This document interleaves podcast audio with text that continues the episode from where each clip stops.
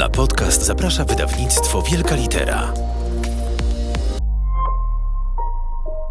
Nasza córka, zapytana kiedyś w przedszkolu przez panie, co jej rodzice lubią robić najbardziej, miała odpowiedzieć: leżeć i czytać książki.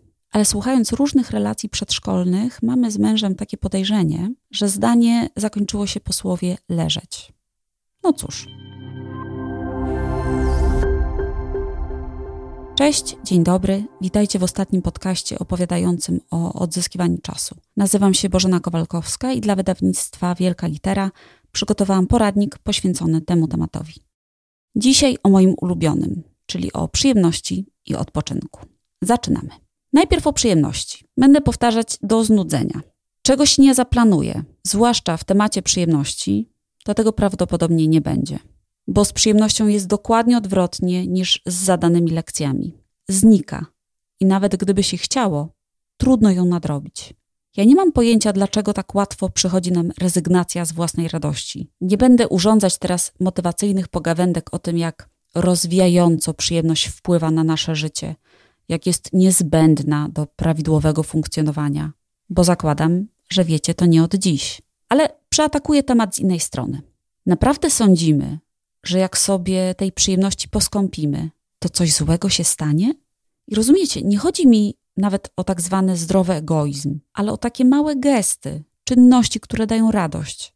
Choćby takie jak codzienna kąpiel w ciszy, bez wrzeszczących dzieci wokół i telefonów. I choć sama wiem najlepiej, że w najmniej oczekiwanym momencie pojawi się cała lawina spraw, która stanie na przeszkodzie, to ja jednak nadal uważam, że trzeba próbować. Umawiać się z samym sobą na daną rzecz i traktować jak śmiertelnie poważną sprawę.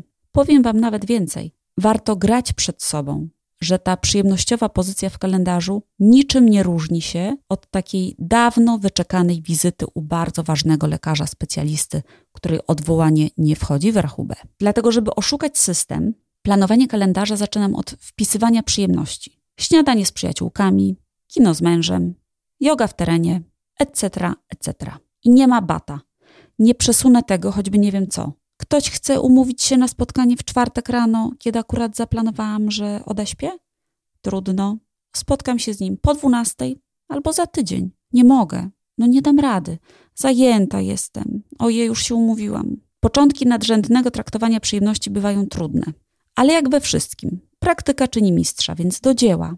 A jeśli naprawdę trudno przychodzi Wam to organizowanie czasu tylko dla siebie, to spróbujcie w piątkowe popołudnie. Podobno ten termin najłatwiej jest przyjąć jako czas na zajęcie się tylko samym sobą. Czyli co? Najbliższe piątkowe popołudnie jest wasze?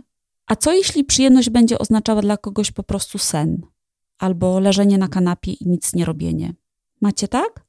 No, to jesteście moimi ludźmi. No, każdy ma odpoczywać i relaksować się tak, jak chce, bo nikt poza wami nie wie lepiej, co będzie wam służyć.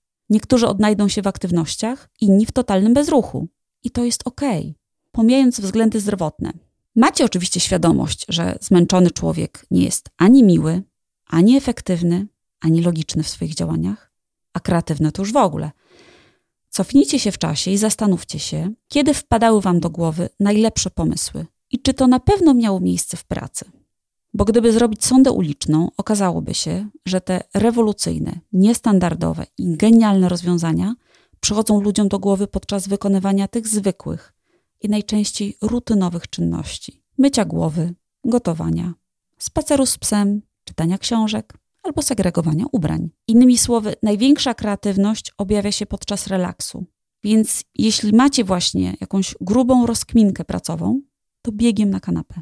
Nie zapomnę, jak podczas któregoś wykładu powiedziałam, że był taki okres w moim życiu, kiedy w środku każdego tygodnia urywałam się z pracy i odkładałam inne obowiązki. Czasem tylko na dwie godziny, a jak się udało, to i na cały dzień. I zaciągałam wtedy zasłony i szłam spać. Albo wskakiwałam do wanny, albo oglądam serial. Nie umawiałam się tego dnia na żadne spotkania, nie jeździłam na zakupy, nie gotowałam, nie zaglądałam do komputera i z rzadka odbierałam telefon. Na sali od razu padło pytanie: A jak radziłaś sobie z wyrzutami sumienia? No to moja odpowiedź brzmi tak. Jeśli sobie uczciwie zrobicie listę rzeczy, które zrobiliście, za które jesteście odpowiedzialni, którymi się zajmujecie, to ten wspomniany wyrzut nie zdąży się nawet pojawić. Tak dużo tego jest. To raz. A dwa, tych, którzy boją się zaległości w pracy z tytułu odpoczynku, zapewniam, że człowiek wypoczęty robi wszystko szybciej i sprawniej. I jeszcze się do tego uśmiecha. Dawno temu obiecałam sobie, że nie będę organizować pracy rodzicom malutkich dzieci, ale tak sobie pomyślałam, że warto poorganizować Wam trochę odpoczynku. Bezdzietni też posłuchajcie, bo będzie się czym inspirować. Rodzice. Im szybciej zadbacie o siebie, tym lepiej dla wszystkich. Dla dziecka i partnera zwłaszcza.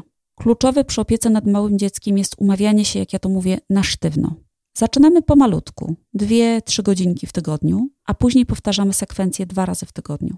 Sposoby są dwa. Ustalamy dzień i godziny i choćby nie wiem co, ulatniamy się. Dziecko nie może czuć naszej obecności, a my nie możemy słyszeć dziecka.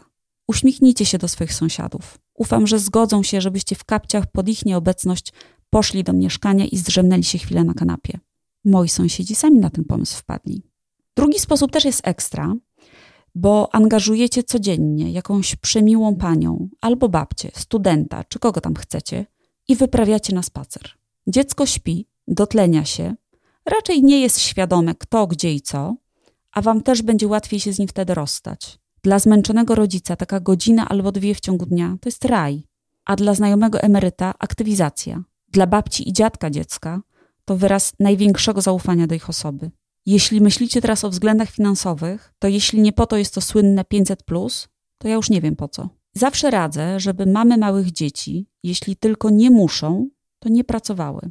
Albo też nie pracowały intensywnie w okresie niemowlęctwa dziecka. Nawet jeśli trafi się wam najspokojniejsze dziecko świata, to i tak się człowiek porządnie zmęczy. To jest niestety tak pewne jak gorączka przy anginie. Dlatego nie warto. No chyba, że to po prostu miła odskocznia, pasja, relaks. Coś, co w razie niepowodzenia nie wywoła u was frustracji. Wtedy tak, wtedy ma to sens. Dziecko jest za małe, żeby z kimś zostać, a ty musisz popracować? Na szczęście ma drugiego rodzica. I tu świetnie sprawdza się system zamienny. Ja trzy godziny w ciszy z zatyczkami w uszach podłubię przy komputerze, a potem zajmę się szkrabem i ty popracujesz trzy godziny. Alright? Nie wpędzajcie się w szarpaninę w stylu razem w domu, więc ten, kto ma bliżej, ten przyniesie smoczek, a ten, kto ma akurat wolne ręce, to ukołysze. No ani to opieka, ani praca. Rozumiecie chyba? Na sztywno, bez przeszkadzania i zawracania ogona pytaniami: Ej, a gdzie on ma te buty? I to by było na tyle, jeśli chodzi o szósty i ostatni już podcast. Jeśli w tematach, które tu poruszyłam, znaleźliście coś dla siebie, coś, co Was interesuje lub jest dla Was ważne, to gorąco zachęcam do przeczytania książki Odzyskać Czas. Tymczasem życzę Wam powodzenia w codziennym organizowaniu sobie przyjemności. Do usłyszenia, do zobaczenia. Podcast znajdziecie na naszej stronie wielkalitera.pl, Spotify, Google Podcast i Apple Podcast.